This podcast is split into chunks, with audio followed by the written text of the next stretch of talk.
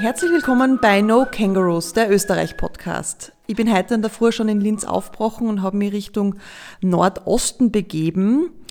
Jetzt sitze ich in Bad Zell in der Region Mühlviertler Alm mit einem Power-Pärchen und bin schon gespannt, was sie mir über ihre Selbstständigkeit und über ihre Erfahrungen, ich sage es einmal, am Land berichten werden. Herzlich willkommen Andreas Dobringer und Bia Paulinetz. Guten Morgen, freut mich, dass du aufgefunden hast zu uns.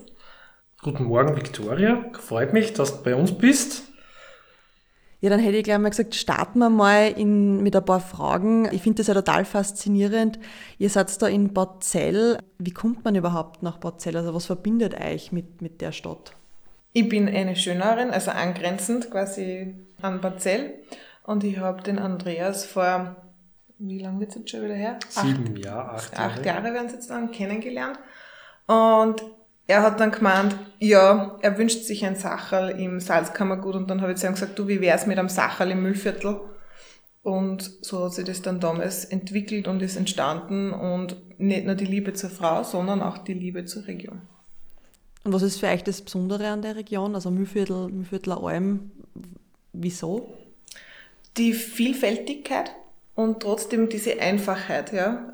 Und was nur dazu kommt, es ist ein leichter, also es ist ein Rotdiamant, die Mühlviertlalm. Es ist ein sanfter Tourismus bei uns. Es ist jetzt nicht, dass ein Hotel nach dem anderen da entstanden ist. Das genießen aber die Leute total gern. Also sie kommen her, sie sagen, ma, das ist klasse, was eigentlich da alles zum Besuchen gibt. Das unterschätzen viele man merkt, die kommen dann trotzdem immer wieder. Es gibt zum Beispiel Wiener, die sagen, das Müllviertel, das ist einzigartig. Und das unterschätzen auch viele Oberösterreicher bei uns. Ja, wir kriegen wirklich viele Leute aus Linz, die zu uns kommen, zum Segway fahren oder Escape Room spielen und alleine auf dem Weg von Linz Richtung Barzell sagen dann die Leute, pfah, da waren wir doch noch nie und da herum ist so spannend und dann kriegst du von uns noch immer wieder Informationen, was man noch so alles machen kann äh, ob man jetzt äh, in ein gutes Gasthaus gehen kann und die Empfehlungen, und da freuen sich wirklich die Leute. Und sie kommen immer wieder dann zu uns rauf, um das Müllviertel weiter zu entdecken. Ich muss ja sagen, von Linz sind es keine 40 Kilometer daher. Genau. Und in einer halben Stunde bis da. Und ich muss ja gestehen, ich bin jetzt seit vier, fünf Jahren in Oberösterreich und habe es im Sommer das erste Mal daher geschafft. Aus der Steiermark, wo ich eigentlich her bin, ist das natürlich jetzt der Prader Weg, aber von Linz ist das ein, ein Hupfer. Katzensprung. Genau, und freue mich, dass ich wieder da sein kann und dass es jetzt mit dem Schnee doch ganz anders ausschaut als im Sommer. Ihr habt ja verschiedene Standbeine und das ist ja natürlich auch auf den Tourismus ausgelegt. Wie, wie kommt man jetzt dazu, dass man, sagen wir, recht städtische Aktivitäten da, ich sage es mal ganz plakativ, am Land anbietet? Da muss man ein bisschen ausschweifen. Äh, die Pia und ich, wir sind ja keine Touristiker. Wir kommen beide aus der Wirtschaft raus. Ich war selbst äh, über 20 Jahre bei der Firma Greiner Packaging im Lebensmittelverpackungsbereich tätig, war da weltweit unterwegs als Techniker und habe da sehr viel kennenlernen dürfen. Ob das jetzt von den Ländern, die Natur, die Leute, da hat man doch einiges an Inputs bekommen. Wie ich dann ausgestiegen bin aus dem Bereich und zur Bier heraufgezogen bin, da habe ich erst einmal richtig erkannt, wie schön das das Müllviertel ist. Und wie es halt wirklich so ist, wenn man da aufwächst, dann schätzt man teilweise das nicht mehr so richtig. Und ich komme ja ursprünglich aus Steyr und habe mir gedacht, pfah, da kann man einiges machen. Und habe dann überlegt, was da fehlt. Ganz kurz, mein ehemaliger Arbeitgeber, einer der Chefs, äh, betreibt selbst einen Segway-Tourbetrieb in Steyr und dann haben wir gedacht, pf, eigentlich kommt man einen Segway-Tourbetrieb bei uns da im Müllviertel machen. Und es war noch in der Zeit, wo ich unterwegs war, da bin ich gerade in Indien gesessen, schlechte Luft, schlechte Arbeitsbedingungen, richtig heiß und dann haben wir gedacht, pf, eigentlich, ja, es wird Zeit, dass man was ändert. Und dann haben wir gedacht, okay, bei uns ist es wunderschön, frische Luft, tolle Arbeitsbedingungen und habe dann gleich mal auf Willhaben geschaut, ob man irgendwo einen Segway bekommt. Ich bin vorher noch nie Segway gefahren und rein zufälligerweise hat ja, einer einen Segway verkauft, den haben wir geholt, hab den nach Hause gestellt und dann bin ich schon mal die ersten paar Meter gefahren. Ein bisschen unsicher am Anfang, ja. Und dann haben wir einfach mal getestet. Von Barzell nach Schönau, von Barzell zur Ruine Ruttenstein, von Barzell zur Ruine Brandeck und dann habe ich gesehen, hey, das geht sich alles perfekt aus. Und dann haben wir weiter überlegt, so, wie können wir das Ganze aufbauen? Und dann hat das ganze Rad erst begonnen, äh, sich zu drehen. Mehrere Segways gekauft, ordentliche Homepage aufgebaut, Werbung und, und, und. Ihr habt ja mehrere Standbeine, weil euch wird wahrscheinlich nie Fahrt und ihr werdet wahrscheinlich noch weitere Standbeine aufbauen, aber was, was sind denn jetzt einmal eure Standbeine? Ja, man darf nicht nur die Standbeine von unterschiedlichen Firmen betrachten, sondern wir haben binnen drei Jahren nicht nur vier Firmen aufgebaut, sondern wir haben auch zwei Kinder gekriegt. Also auch das äh, begleitet uns. Wir kommen auch aus dieser, aus dieser Zwangssituation heraus, dass der Arbeitgeber mit dem Thema Familie nicht mehr so kompromissbereit war. Das muss man auch ganz offen und ehrlich sagen. In meinem Fall war es dann so, dass mein Arbeitgeber gesagt hat, Frau Paulin, jetzt mit zwei Kindern wird es schwierig werden. Was hast du vorher gemacht? Ich war Interior Planerin. Mhm. Bin dann so da gesessen und habe mir gedacht, okay, was tust du? Und bin somit quer eingestiegen. 2018 habe mir eine Kamera gekauft und habe zum Fotografieren begonnen. Vorher nie fotografiert, habe ein halbes Jahr später das Gewerbe aufgebaut und bin jetzt seit August quasi. Learning by doing. Genau. Und ein bisschen ein, Zwang dazu, aber wie arg ist das eigentlich, dass heute, dass das Thema Kinder, Familie und Arbeitgeber nach wie vor so ein großes Thema ist? und dass man sich wirklich gegen einen Job entscheiden muss, den man sich ja gern gemacht hat lange Zeit. Das ist richtig. Man muss ja bedenken, dieses ganze System läuft ja schief. Also man lebt ja heutzutage nur mehr in irgendwelche Excel-Tabellen und das ist der falsche Ansatz. Da fängt es auch an, man muss seine Mitarbeiter kennen und stärken, versuchen richtig einzusetzen. Das ist ja mittlerweile bei uns auch schon so. Wir haben ja auch schon unsere erste Angestellte, das Yay. ist für uns ja total erfreulich. Wenn man die Person sieht, dann ist es immer so, was, die arbeitet wirklich bei euch. Und das ist das, was mich so schockiert, weil ich mir denke, ihr habt alle nicht genau hingeschaut. Die hat die totalen Qualifikationen, die ist zuverlässig, die ist pünktlich, die kann wahnsinnig gut mit den Leuten. Wenn die da herinnen steht, habe ich das Gefühl, die macht das genauso gut wie wir. Ich habe nicht das Gefühl, oh, ich muss was jetzt. Was ist das bitte für ein Kompliment? Das ist eigentlich das Schönste, was man wem sagen kann. Vor allem, wenn es der erste Angestellte ist und das so aufgeht. Genau. Und das ist aber das, wo ich das Gefühl habe, äh, auch bei unseren Arbeitgebern, es wurde verkannt. Ja. Im Nachhinein mal, ja, tut man nachweinen, das hört man dann immer wieder. Aber es war einfach so die Situation, okay, wir steigen aus. Das ist natürlich, gerade wenn man zwei Kinder kriegt, sehr anspruchsvoll. Es war einfach so, ja, das mit dem Segway fahren, wir haben gewusst, okay, das wird beiden tragen, ja. Vor allem, wir haben ja nur mit neun Segways gestartet, unseren Betrieb, im Jahr 2018 und haben dann aber relativ rasch erkannt, boah, der Andrang ist so groß. Wo sind die Leute alle her? Wir haben eigentlich, kann man sagen, gerade beim Segway-Fahren sind 60 Prozent, die, sage ich mal, Anfahrt haben von mehr als einer halben Stunde. Also da erreichen wir schon Linz weiter weg, Salzkammergut, wirklich Leute, die sagen, pass, ich mache einen Tagesausflug. Und aufgrund dessen, aufgrund vom Segway-Fahren sind wir eigentlich auf die Escape Rooms gekommen. Mhm. Ähm, es war so, dass man das im Internet einmal gesehen, also im Fernsehen habe ich es gesehen, am Bericht. Und dann habe ich schon zu meinem Mann gesagt, ma cool, schau, das wäre irgendwie bei uns auch cool. Und dann hat er gesagt, na, das rentiert sich nicht. Er versteht sowieso das System dahinter nicht und Schwachsinn. Es so. gibt uns ein Porzel, das muss man sich einmal vorstellen. Genau. Das ist ja unmöglich. Dann hat die Pia zu mir gesagt, Andreas, bei den Segway-Touren hat auch jeder gesagt, Segway-Touren auf der Mühlviertelalm, das kann doch nie funktionieren. Und dann habe ich mich selber ein bisschen an der Nase genommen und gedacht, okay, ja, Pi hat eigentlich recht und auch die Kunden, die was bei uns waren beim Segway-Fahren, wir reden ja recht gern mit unseren Teilnehmern. Oder ich habe gefragt, was macht's denn oder was habt ihr vor der Segway-Tour gemacht oder was macht ihr nach der Segway-Tour? Und sehr viele Teilnehmer haben gesagt, naja, wir waren vorher im Escape Room in Linz oder wir fahren jetzt nach dem Segway-Fahren zum Escape Room nach Linz, weil das Escape Room und Segway fahren, das hat beides eine Gruppendynamik. Ja?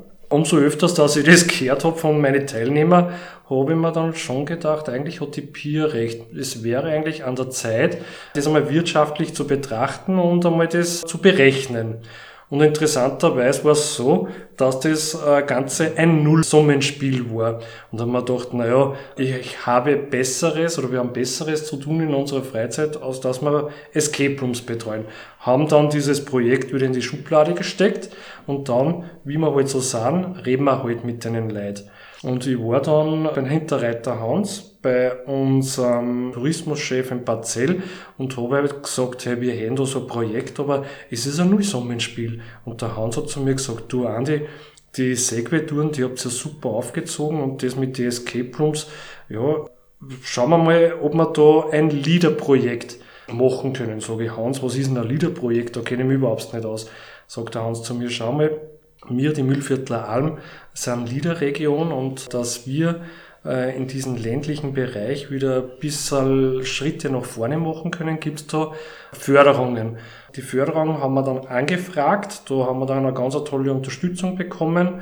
40% Förderung haben wir zu dem Projekt Escape Rooms bekommen. Dann habe ich meine Unterlagen wieder rausgenommen aus der Schublade und habe gesehen, hey, jetzt wird's rentabel. Und eines muss man immer betrachten, das ist immer ganz, ganz wichtig. Wenn man so ein Projekt, ich spreche von Projekten, ne, wenn man so eine Firma aufbaut, dass man sehr minimalistisch rechnet. Das heißt, wenn sich irgendwas nicht ausgeht, dann darf man das nicht schön rechnen, sondern man muss abwarten, bis wirklich das letzte Putzleteil dazukommt, dass sich das Ganze rentiert.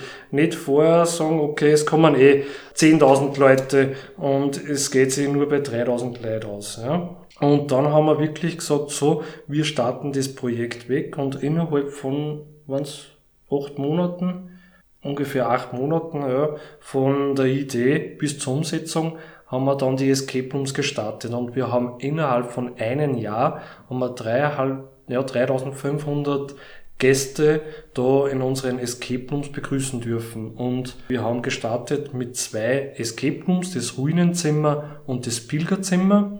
Die Pia war dann sehr kreativ, aber das darf selber erzählen. Ja, man hat gemerkt, die Leute wollen kommen. Die haben nur drauf gewartet, macht's noch was? Wir haben schon beide Räume durch. Und wir sind ja da in einer ehemaligen Tischlerei. Und das Überbleibsel ist immer unser Boden. Das sagen wir unsere, immer unseren Gästen. Die finden dann immer voll cool und sagen, was, sowas hätten sie auch gerne daheim. Auf alle Fälle hat man dann gesagt, okay, wenn du auf Dauer Leute immer beobachtest, dann merkst du ein gewisses System dahinter. Und habe dann angefangen, mir im Kopf Dinge zusammenzuspinnen und einfach das Rätsel zu vollenden. Aufgrund dessen ist dann unser Jägerzimmer entstanden. Ist ein schwieriger Raum, wenige schaffen ihn, wird aber voll positiv angenommen. Du hast schon angesprochen, eure Escape Rooms sind ja alle ein bisschen anders. Ja? Wir sitzen ja jetzt gerade in Arm. Das ist ja diese Geschichte mit dem Gendarmerieinspektor von Bierbach. Kannst du ein bisschen erzählen, wie da die Geschichte ist und auf was man sich freuen kann, wenn man da zu euch herkommt? Wir haben drei Escape Rooms mit regionalen Themen. Das ist uns immer ganz, ganz wichtig, wenn wir was machen, dass wir diese Regionalität hereinbringen. Und wo wir gerade sitzen, ist das Pilgerzimmer, der vermisste Johannesweg Pilger. Zu dem Thema wir auf der Müllviertler Alm, wir haben diesen Pilgerweg, der über 80 Kilometer lang ist, ist ein Rundwanderweg über die wunderschöne Müllviertler Alm. Es sind im Jahr circa 20.000 Pilger unterwegs. Das ist ein wunderschönes Thema und wir haben gesagt, okay, das Thema greifen wir auf und wir lassen einen Pilger verschwinden. Ja, und das, was wir von Anfang an gesagt haben, wir wollen weg von diesem klassischen, ich lasse mich einsperren, Horrorszenario. Ähm, wir haben immer gesagt, also ich bin ja auch nicht, wenn ich an, an, so einen Thriller sehe, dann kann ich zwei Nächte nicht schlafen. Und ich habe gesagt, geht mir ganz gleich. Bei uns stirbt auch keiner. Also es ist jetzt, weil oft sagen sie, ja, und warum und dann was ist er gestorben? Sage ich, es hat in der Kasse, dass er verschwunden ist, unser Pilger. Man soll ja mit einer Freude bei euch rausgehen und nicht mit einem Trauma. Genau. genau. Auch das Familienkommen, ja. Bei uns sind genauso die Kinder mit dabei wie die Großeltern. Und da kann man äh, nur so die Themen gestalten, dass halt wer verschwindet und nicht, dass wer stirbt. Wie kann man so ein Escape Room seiner Oma erklären? Weil ich denke mir gerade, meine Oma, gehst du hin, zahlst da Geld, dass dich einsperren. Und das dann Kreuzworträtsel machst. Man muss ja sagen, wir müssen ja wahnsinnige Aufklärungsarbeit leisten. Mhm. Also jeder, der zu uns Segway fahren kommt, der wird da mal eingeschleift und schaut sich das einmal an. Und die kommen auch alle immer wieder und sagen, ma ja, wir waren wir fahren im Sommer und jetzt holen wir sie einen Gutschein, weil Familienfeier steht an und so weiter. Weil sie erkennen, okay, hey, dieser Raum ist groß, es ist nicht irgendwie staubig, dreckig, es ist Tageslicht vorhanden, es ist relativ hell sogar da, wenn dann die Sonne so reinknallt. Das ist einfach eine andere Art von einer Schnitzeljagd. Schnitzeljagd Kindern kleine, macht man eigentlich hauptsächlich mit kleinen Kindern. Und durch das, dass irgendwo so ein bisschen dieser Provinzkrimi-Charme ist und man ist in einem Raum, der einfach ein bisschen gestylt ist, ist das wirklich Spiel und Spaß für an jeden. Und wir haben einen Rollstuhlfahrer. Wir haben mittlerweile ein eigenes Klientel an Rollstuhlfahrer, weil die sagen, mal, sie können endlich in einen Escape Room gehen. Die meisten Escape Rooms sind irgendwo im Keller und dunkel. Und Stufen. Und, genau. Und, und kleine Türen, wo du irgendwo durchzwängen musst. Das ist bei uns nicht. Also bei uns hast du einfach Müllviertler allem denken, weil man geistig wirklich beansprucht wird. Also man muss da wirklich überlegen und mitdenken. Und ganz kurz auf die Frage, du gefragt hast, wie kann man das den älteren Publikum erklären, was ein Escape Room ist? Es ist sehr schwierig zu erklären und ich freue mich jedes Mal, wenn die Teilnehmer ja, so in unserem Alter um die 30 bis 40 Jahre die Überzeugungsarbeit liefern äh, zu ihren Eltern, dass die dann die Eltern mitnehmen in ein Escape Room und das Lustige ist das, dann sind die Eltern dann da und sind ein bisschen so suspekt, so kommen sie rein und so, hm, ja, eigentlich möchte ich das gar nicht, ich bin da mitgezogen worden. Ja und mit unserer Art und Weise, was die Pi und ich haben, sagen, lasst euch mal drauf ein. Ich wette mit euch, wenn ihr da erinnern seid und ihr dann rausgeht, werdet ganz anders denken. Ja, ein bisschen eine mürrische Stimmung, ja, okay, machen wir halt, ja, gehen wir halt mit rein. Ja, Grundpessimismus. Ja, genau. Und das Lustige ist das, was wir herausgefunden haben, wenn die dann rauskommen, ob sie es schaffen oder nicht, ja, ganz egal, sind gerade die ältere, ältere Generation total motiviert und glücklich und sage, was ist der Auslöser? Ja, weil wir jetzt eine Stunde gemeinsam, die komplette Familie, an einem Projekt gearbeitet haben, dass wir Ziel erreichen. Und keiner hat das Handy in der Hand, ja. keiner äh, tut irgendwas anderes, sondern alle arbeiten gemeinsam, dass man ein Ziel erreicht. Und das kommt so gut an bei der älteren Generation, auch bei der jungen. Ja. Aber dass das Zusammenarbeiten so super funktioniert. Und das ist eigentlich eine ganz tolle Geschichte, die ich immer wieder gerne erzähle, weil das eine richtige Gemeinschaft bildet, Familie, Freunde, Kollegen, Arbeitskollegen. Das ist eine ganz tolle Geschichte. Ich habe ja sogar meine Mama gehabt, sie war mit ihren Kindern da, die waren so alle so um die 30 und sie hat gesagt, mal endlich hat sie einmal so wieder mal richtig schöne Zeit gemeinsam gehabt. Also sie war ja, sie war so dankbar, dann haben wir noch ein Gratisrätsel hingestellt, wir haben nämlich Gratisrätsel. Sie hat gesagt, bah, sie hat so frei gehabt, sie kommen auf alle Fälle wieder und bis der Tipp brauchen sie das nächste Gratisrätsel, dass sie noch mehr Zeit gemeinsam verbringen. haben wir auch erfüllt. Mittlerweile haben wir schon zwei Gratisrätsel. Super. Was uns auch noch unterscheidet, das möchte ich auch noch sagen, wir sind die einzigen in Oberösterreich, die zum einen ein Escape Room haben für acht Personen was ist sonst so Standard? Maximal sechs. Mhm. Wieso? Also was ist da der Unterschied? Also jetzt nicht nur vom, von der Fläche her, sondern man muss ja da acht Leute beschäftigen. Genau, genau. Und das ist in dem Raum gut möglich. Schafft man es dann auch, wenn man nur zu dritt ist? Ja, ja. Genau. Es ist immer so, ja, muss man zu acht sein? Kann man das zu dritt machen? Oder steht man sich zu acht nicht im Weg? Das ist immer abhängig, wie gut die Gruppe selbst organisiert ist. Ich habe da herinnen schon Gruppen gehabt, die waren zu acht, mehrere Generationen, Familienausflug, voll gut, haben den Raum in 45 Minuten geschafft und dann gibt's da, sage ich mal so, Profis, die das ja sehr intensiv betreiben, Escape Rooms zu besuchen.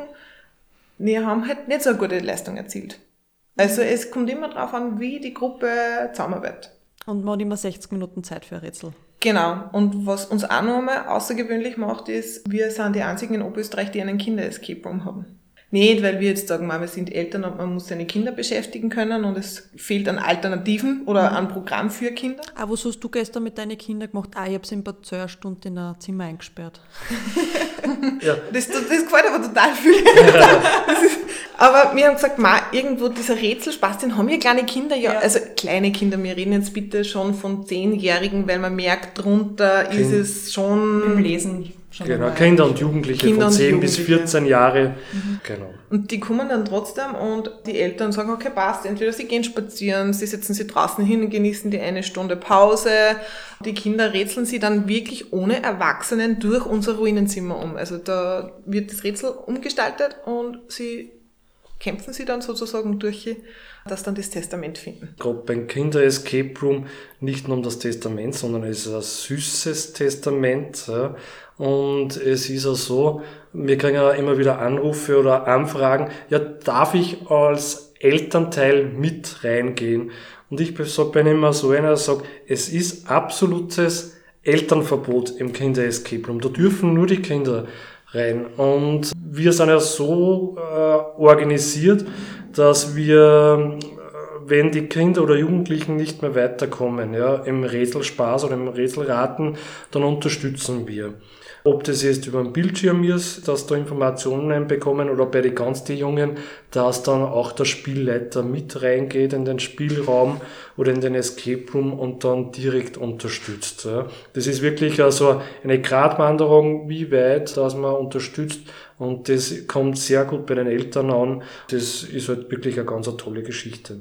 Ihr habt ja verschiedene Schwierigkeitsstufen. Woher weiß ich jetzt, was für mich geeignet ist. Weil natürlich, welches das Ziel wäre natürlich, dass ich aus dem Zimmer wieder rauskomme und dass ich jetzt nicht zu Beginn den schwierigsten mache, weil dann bin ich vielleicht nicht mehr so motiviert und habe sicher eine gute Zeit. Aber was würdet ihr sagen, ist das Zimmer bei euch oder was ist da die, die, die Zielgruppe? Ja, das ist auch etwas schwierig und die ganze Thematik. Wie soll man Escape Rooms definieren? Wir haben drei Escape Rooms und wir sagen, okay, unser Ruinenzimmer ist etwas leichter, unser Pilgerzimmer ist mittelschwierig und das Jägerzimmer ist schwierig. So, es gibt sehr viele Leute, die sagen, naja, äh, ich war noch nie in einem Escape Room, aber in leichten Raum den nicht machen, weil der ist zu einfach. Da täuschen sich die meisten Leute.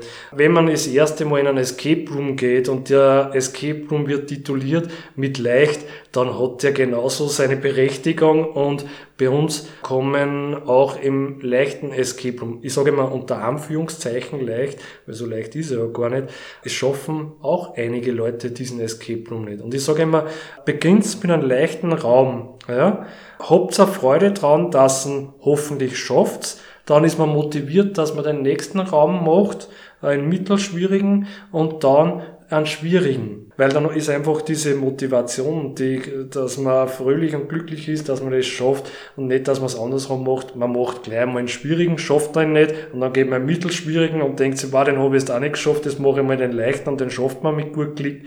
Das wäre der falsche Ansatz. Und ihr habt ja da eben pro Raum so verschiedene Geschichten. Wie habt ihr das entwickelt oder wie entwickelt man so ein Escape Room? Ist das einfach, weil man denkt sich, okay, ich bin jetzt da in der Region, Pilger, lass mal an verschwinden. Aber wie kommt man auf diese Rätsel sind ja sehr speziell. Es war so, wie wir gesagt haben, okay, äh, wir fangen jetzt an, das zu planen, haben wir uns relativ bald mit einer Firma abgesprochen, die komplette Systeme von Einrichtung, Rätsel, Auftritt und so weiter machen, wo ich gesagt habe, das möchte ich nicht alles aus der Hand geben. Es war nur dazu eine deutsche Firma aus Berlin. Wenn die nicht da waren, dann verstehen die das nicht. Es ist immer so, man muss einmal auch wohin fahren und das spüren. Wir haben das Ganze dann so beauftragt, nachdem unser Liederprojekt dann durchgegangen ist und wir die Unterstützung gekriegt haben, dass wir gesagt haben, okay, diese Berliner Firma macht die Rätselabfolge wir machen das Ganze drumherum. Also wir haben schon generell, bevor die Firma überhaupt ins Spiel gekommen ist, haben wir gesagt, wir wollten drei Zimmer haben, eben eh schon immer Ruinenzimmer, Pilgerzimmer und das dritte war eigentlich damals die Hexenmachergeschichte gewesen. Also bei uns ist ja da die letzte Hexe verbrennt worden. Haben dann gesagt, okay, das Dreizimmer sprengt gleich einmal unsere Kosten. Das war zu viel und haben ja quasi uns nur auf diese ersten beiden reduziert. Nachdem ich selber im kreativ bin und Interiorplanerin war, habe ich mir das Ganze selber zusammenteichselt auf unterschiedlichen Plattformen, Möbeln zusammengesucht, geschaut, was in der Familie noch so übrig ist. Generell dann das Design aufgestellt. Wir haben einen wahnsinnig zuverlässigen, guten Tischler. Ich habe zum Beispiel im Ruinenzimmer jeden Stein selber aufgeklebt und verfugt. Also ich bin selbst sehr viel da herinnen gestanden, habe gespachtelt und gestrichen und und dann ist ihm die Berliner Firma runtergekommen, hat sich das Ganze mal angeschaut und hat gesagt, okay, aufgrund von dem entwickeln sie jetzt die Spielabfolge. Und so ist es dann entstanden. Beim dritten Zimmer ist dann alles aus meiner Hand gekommen. Ganz kurz, die Pia und ich, wir waren ja vorher noch nie in einem Escape Room. Ja, das ist ganz wichtig zum Sagen. Wir haben ja gar nicht gewusst, wie so ein Escape Room aufgebaut ist oder wie das Ganze abläuft, sondern wir haben einfach nur gesehen, hey, das passt zu unserem Konzept. Und die ersten Anfragen, was wir getätigt haben da in Berlin, die haben uns gleich wieder vorgeschlagen, naja, wir haben da standardisierte Escape Rooms wie der Prison Break, denn was natürlich schon in Oberösterreich schon fünfmal gibt, dann braucht man in Barzell kein sechstes Mal. Und wir sind da gleich einmal an die Grenzen gestoßen, weil wir gesagt haben, wir wollen ja eigentlich was Regionales haben.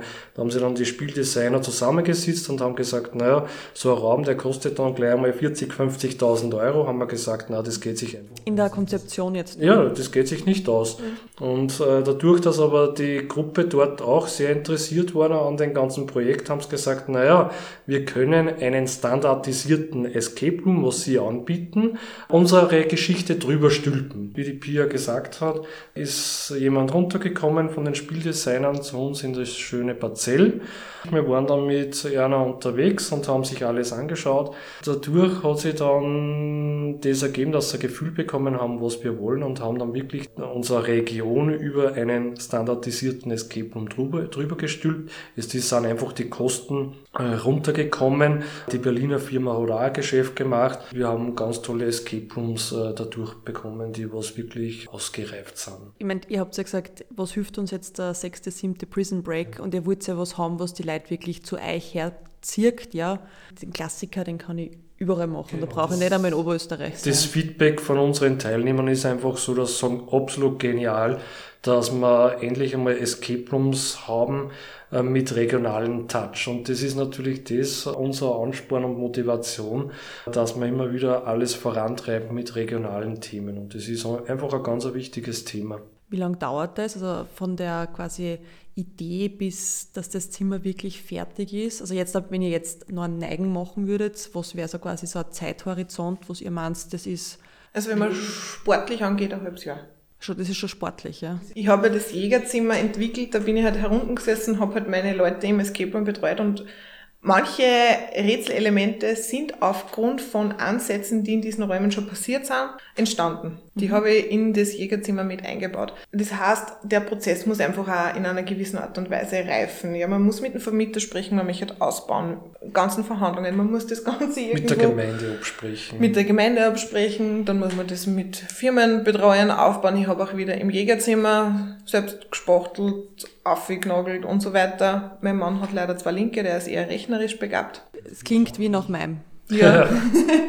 und äh, so ist das halt quasi entstanden und dann wollten wir eröffnen und ist halt dann der erste Lockdown dazwischen gekommen. Okay. Hat aber voll passt. Wir haben ein paar Fehler ausmerzen können. Das ist dann alles relativ ruhig abgelaufen. Es waren dann wieder gleich Leute da, die dann natürlich im dritten Raum. Habt Stammgäste quasi? Ja, die warten alle drauf, immer, dass wir mit neuen Dingen kommen. Und gibt's dann, habt ihr was geplant? Ja. Uhu. Wir haben was geplant. Wir sind gerade dabei, sage ich mal, Schnitzeljagd im Ort mhm. zu erstellen, die aber wirklich sehr einfach sein sollte. Ähm, erstens einmal, dass man es wieder als Familie machen kann, dass man aber wirklich auch vielleicht kleinere Kinder mit einbinden kann, die wirklich auch vielleicht unter zehn ist. Ja. Das ist einmal so das Erste, wo wir sagen, das ist auch gerade schon sehr intensiv am Laufen. Wir hoffen dann, dass das sich vielleicht Ende dieses Jahres oder Anfang nächstes Jahres ausgeht, dass wir das wirklich auch präsentieren können und dass man das auch spielen kann. Und das Zweite ist jetzt, dass wir unsere Firmen vereinen wollen. Das heißt, äh, wir hätten gern eine Tour, eine Segway-Tour mit Rätselelementen. Das wäre so das nächste, was wir Schnitzeljagd bei Segway. Da haben wir jetzt auch schon sehr viele Anfragen gekriegt. Ja. Wem, wann wir starten, wann das Ganze losgeht, weil man natürlich da jetzt wieder zwei Sachen vereinen kann, die Segway fahren und die Motivation, dass man Rätsel lösen kann. Das kommt schon sehr gut an bei den Leuten. Und das gibt es auch noch nicht. Ja, das ist immer schön, wenn sie irgendwie Sachen so ergeben und man hat dann was, was eigentlich noch nirgendwo gibt. Gell? Genau, das ist immer das Wichtigste. Beginnt mit etwas. Das ist immer extrem wichtig. Wenn man nicht irgendwas beginnt, ja, dann entstehen natürlich auch keine Fehler. Ja. Aber wenn man was beginnt, kann man gerne mal Fehler machen und dann wieder weiterarbeiten und auf einmal ergibt sich das und das und das. Das ist eines der wichtigsten Sachen. Ja. Einfach beginnen, was ich vorher gesagt habe, schon richtig organisieren und kalkulieren, das darf man nie vergessen, aber beginnt's. Das ist ganz, ganz wichtig und ich kann mich erinnern, wie im Sommer da war, wie du erzählt hast, dass du das natürlich durchgerechnet hast und das ist auch was, was mir immer totaler Anliegen ist und halt auch so in der Startup-Szene. Es gibt so viele Leute, die einfach anfangen, ohne dass einmal irgendwelche Zahlen zusammengeschupft haben. Die haben keine Ahnung, kann sie das rechnen, wo sind denn Ausgaben, wo Steuer, Sozialversicherung und die dann noch am Jahr draufkommen, das war das fetteste Minusgeschäft meines Lebens und sind dann total da wieder Pessimismus schlagt. Demotiviert, ja. Demotiviert, ja. Das ist ja das, gerade mir es wird immer erklärt, na, Pia, du musst dich bei der Fotografie auf eines fokussieren und das musst du machen und dann bist du gut. Und ich bin halt nicht der Typ, der sagt, ich bin in einem Ding gut. Das war ich noch nie. Ich bin immer so, Mittelmaß. Ne? Und ich bin der Meinung, Mittelmaß ist auch ganz schön in Ordnung, dafür mache ich mehrere Dinge. Und wenn man einen Betrieb führt, so wie es wir machen, mit vielen eigenständigen Dingen, ähm, sei es Layout selber erstellen, Grafik selber erstellen, das ganze Marketing selber machen, dann ist es nicht nur so, dass wir nur im Segway-Fahren gut sind, sondern wir sind in vielen anderen Dingen auch gut.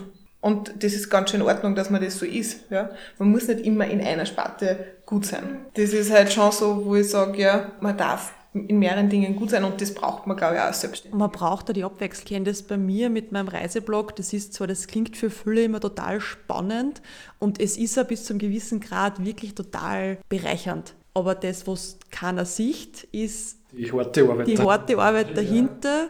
Weil wenn ich sage, ich bin jetzt einmal vier Tage irgendwo unterwegs, dann sieht aber keiner, dass ich die doppelte bis dreifache Zeit vorher und danach am Computer sitze und das ist ganz anders. Natürlich macht es eine Freude, aber es ist jetzt öd, weil es ist immer der gleiche Prozess. Texte schreiben, Fotos bearbeiten, das auf Social Media aufhauen, sich ärgern, dass der Algorithmus wieder anders ist, dann wieder mit SEO ein bisschen was herumtun. Da habe ich halt eben diesen Podcast ins Leben gerufen, weil momentan ist es halt anders, ja, und wir wissen noch nicht, wie das in den nächsten Monaten, nächsten Jahren sein wird.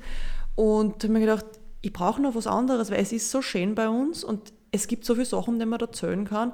Nur der Blog, das ist fad. Wenn immer das Gleiche ist und einfach so ist, schade, dass ich halt ein paar andere Sachen noch nebenbei mache, aber mehrere Standbeine, weil ich bin das Jahr ziemlich auf die Nase geflogen mit einem einzigen Standbein und das ist ja nicht einmal nicht nur wirtschaftlich, sage ich mal kritisch, es ist auch von den Interessen her deppert, weil du fährst, verfährst in eine Richtung und du schaust nicht mehr nach rechts und nach links und wenn du wieder was Neues anfängst, dann lernst du so unglaublich viel und das ist auch einfach wirklich das Schöne. Und das Gelernte kann man dann noch schneller umsetzen. Das heißt, wenn man dann die nächste Firma gründet und aufbaut, hat man schon so viel Basis und Grundfeste, dass man sich gleich wieder viel leichter tut. Ja. Ja. Das war jetzt gerade der letzte Lockdown so eine spannende Geschichte, weil es vier Firmen, die aktiv sind, die eigentlich wirklich. Wir haben es noch nicht angesprochen, die vierte Firma ist was bei euch? Die 20 Jahre, wo ich in der Kunststoffindustrie gearbeitet habe, da habe ich das Glück gehabt, mit einem der besten Leute zusammenzuarbeiten und lernen zu dürfen.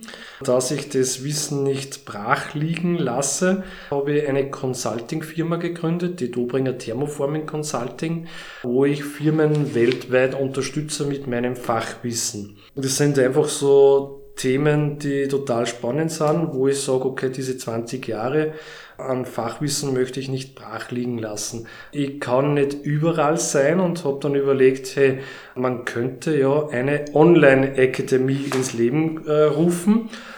Bin aktuell dabei, Videos zu drehen. Da haben wir ja wieder unser Fotostudio. Da greift das eine Zahnrad wieder in das andere. Das heißt, das Equipment, was man, was die Pia hat und das Studio, das nutzen wir, dass wir die Online-Akademie dort abfilmen dass ich dort erkläre, okay, bei der Anlage müsst ihr das so machen, da musst ihr aufpassen, das kann man ändern, dass man einfach diese Informationen und dieses Fachwissen äh, noch weiter verteilt, nicht nur an einen Standpunkt oder Standort, sondern wirklich in die hintersten Regionen weltweit, dass die Leute das Fachwissen absaugen können und das dann auch testen können, ja, an ihrer Anlage. Mein Hintergedanke ist dabei das, dass das eigentlich eine perfekte Werbung ist. Die Leute schauen sich die Videos an und sagen, hey, der hat ein Fachwissen und wenn die aber nicht mehr weiter wissen an ihrer Anlage, dann sagen, hey, eigentlich den könnte man mal kontaktieren, der könnte uns vielleicht einmal unterstützen. So, wir haben vorher noch über die Segways geredet und es ist einmal so die Frage, Segway, ein Brettel mit zwei Rollen und dann was zum Anhalten. Ja? Da gibt es ja verschiedene. Was muss ich denn da an Erfahrung mitbringen, wenn ich das machen möchte. Ist das für jeden, kann das auch jeder machen?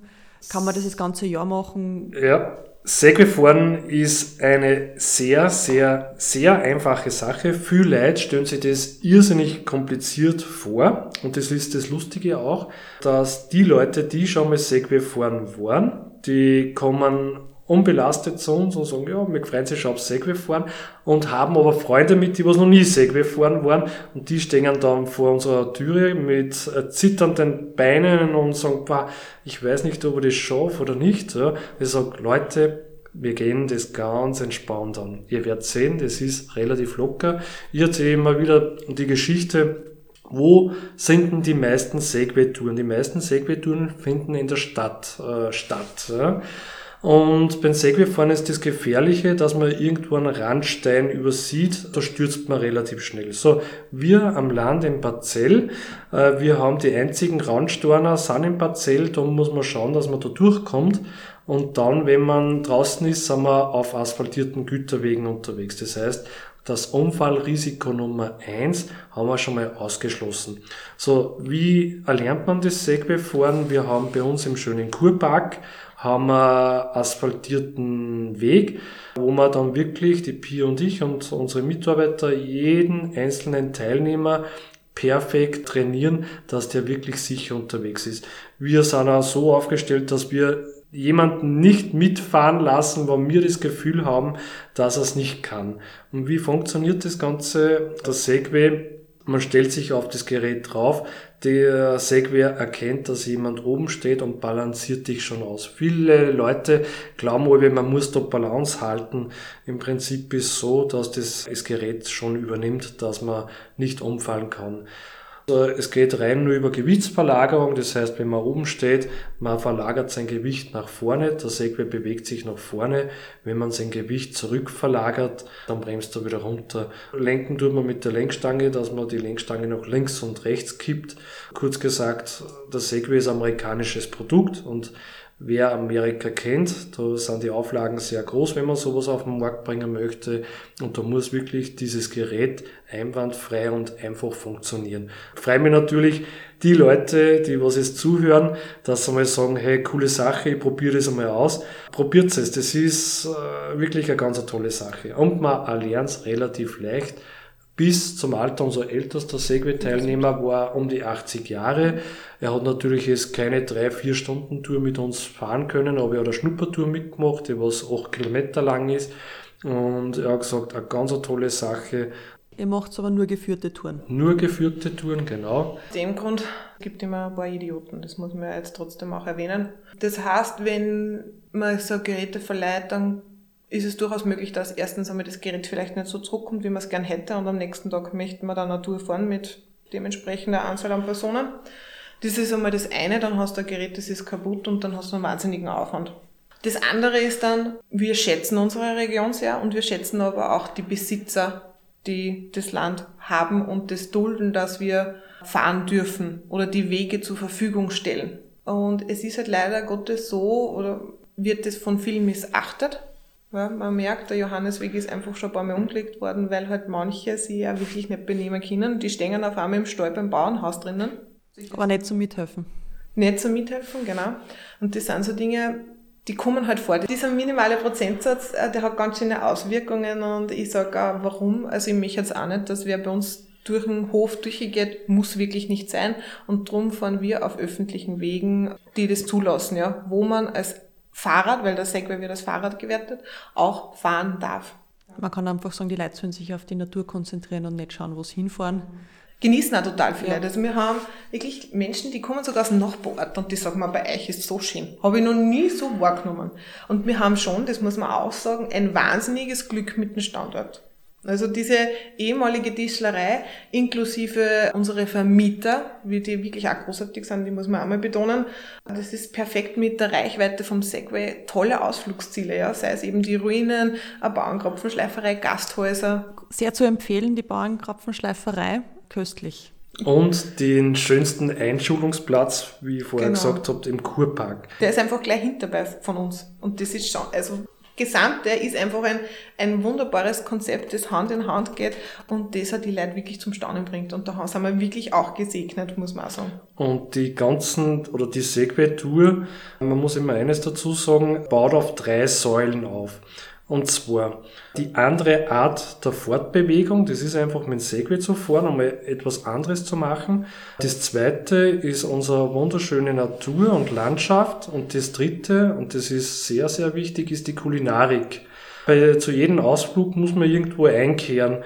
Und dort, wo wir unterwegs sind, ob das jetzt die Ruine Brandeck ist, die Ruine Ruttenstein oder im Bierbach Gasthaus Popularum oder die Krapfenschleiferei, das sind einfach wunderschöne, tolle Einkehrmöglichkeiten, wo man wirklich vom Genuss nicht zu kurz kommt. Und das schätzen unsere Leute. Und äh, sehr viele kommen auch einmal später nicht nur zum Segelfahren, sondern auch zum Wandern, dass wirklich die Natur auch nochmal genießen und auch wieder dort einkehren. Das heißt, es hat man einfach diesen, ja, dass die Leute einfach immer wieder in unsere Region kommen. Ich muss ja sagen, ich habe meine erste Segway-Tour, das werden jetzt so acht, neun Jahre her sein, habe ich in äh, Florenz gemacht. Äh, meine Einschulung war eineinhalb Minuten und das ist, wenn ich übertreibe. War allein unterwegs in einer Stadt, die ich absolut nicht kennt habe. Ich habe das gesehen, das hat 15 Euro kostet, habe ich gemacht und bin teilweise wirklich Blöcke im Kreis gefahren am Gehsteig, weil ich nicht runtergekommen bin. Du hast natürlich diese, die, die Randsteine, aber du hast dann natürlich diese ganze, das ganze Kopfsteinpflaster, das dir als Fußgänger wurscht sein kann, aber wirklich mit einem Segway, da gibt es ja verschiedene Reifengrößen, die haben nicht die Reifen gehabt, die ihr habt, weil da war es wurscht gewesen ich einfach wirklich damit beschäftigt war, dass ich da nicht im Verkehr auf die Nasen fliege. Ja. Ich bin froh, dass ich es dann nachher noch ein paar Mal gemacht habe.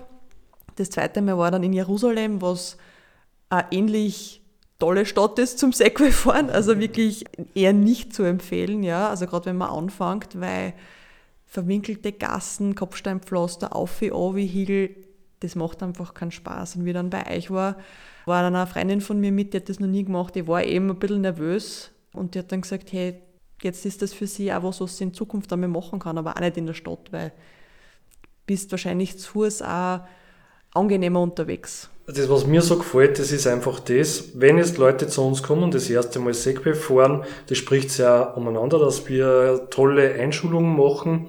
Und da kommen die äh, Leute mit Freude. Wir sind mit äh, unseren Teilnehmern dann unterwegs. Und was das Schöne dabei ist, Jetzt haben die Leute einmal eine tolle Einstellung gekriegt und einmal ein positives Gefühl vom Segway-Fahren. Und das Schöne ist dann das, wenn man dann auf Urlaub ist und man fährt einmal einen Städtetrip, dann sieht man Segway-Tour-Anbieter und sagt, hey, lass uns doch einmal da Segway fahren. Wir können schon damit umgehen, wir haben da eine tolle Einschulung gekriegt. Und das ist dann schon das Schöne, dass man das dann äh, wenn man es einmal gemacht hat, dass man das dann auch immer wieder mal anwendet. Und das ist natürlich eine Bereicherung, weil ich sage, die Stadt hat trotzdem seine schönen Seiten. Und wenn ich jetzt einen tollen Guide dabei habe, der was mir die Stadt innerhalb von kurzer Zeit näher bringen kann und äh, Sachen erklären kann, ist es natürlich ein Mehrwert, dass man die Füße nicht immer gleich so weh dann, wenn ich da Kilometer weit am Asphalt herumlaufe. Werfen wir einen Blick in die Zukunft. Reichen euch eure vier Standbeine oder wäre so ein fünfter oder sechster vielleicht auch noch was, was in naher oder ferner Zukunft äh, eine Möglichkeit wäre? Also Ideen gibt es wahrscheinlich schon oder mehrere, oder die Listen an Ideen wird wahrscheinlich sehr lange sein, aber habt ihr jetzt in den nächsten ein, zwei Jahren noch irgendwas, was angehen wollt? Also es gibt nicht nur Listen, sondern es gibt schon fast fertige Projekte, die einfach, die werden wahrscheinlich schon umgesetzt, wenn wir nicht in der aktuellen Situation wären. Das heißt, wir schauen, dass wir uns einfach den Ganzen wieder erholen und dann werden die nächsten Projekte starten. Dann sind wir gespannt. Also das heißt, wir müssen schauen, dass wir euch auf Instagram und Facebook folgen und da mal herkommen und mit euch zum Reden und dann vielleicht in ein paar Jahren gibt es dann oder in den nächsten Monaten gibt es dann noch neige Überraschungen von euch. Ja, wir versuchen natürlich unser Konzept noch zu vervollständigen, also es noch runder zu machen, um unseren Gästen noch mehr bieten zu können. Ja. Es ist einfach, wie jetzt der schon im Gespräch rausgekommen ist, der erste Anspruch ist einfach, alles dem Teilnehmer oder unseren Gästen zu geben, was sie wollen. Das ist auch das oberste Gebot. schaut, dass sie sich wohlfühlen und kommt mit ihnen ins Gespräch, weil das genießen die Leute. Ja, weil das Feedback ist unendlich wertvoll. Genau.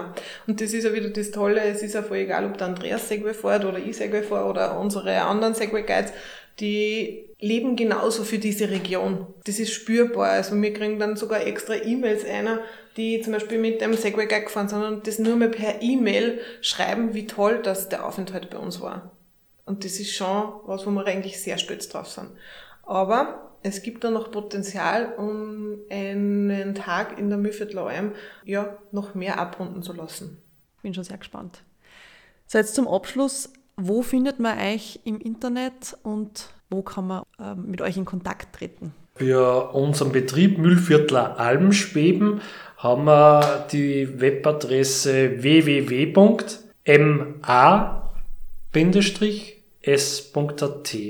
Und für unseren Escape Room Betrieb haben wir www.ma-d.at. Wir sind dann natürlich auf Facebook aktiv und auf Instagram. Da könnt ihr euch dann täglich die Stories anschauen. Da sind wir immer up to date und sind immer wieder ganz lustig.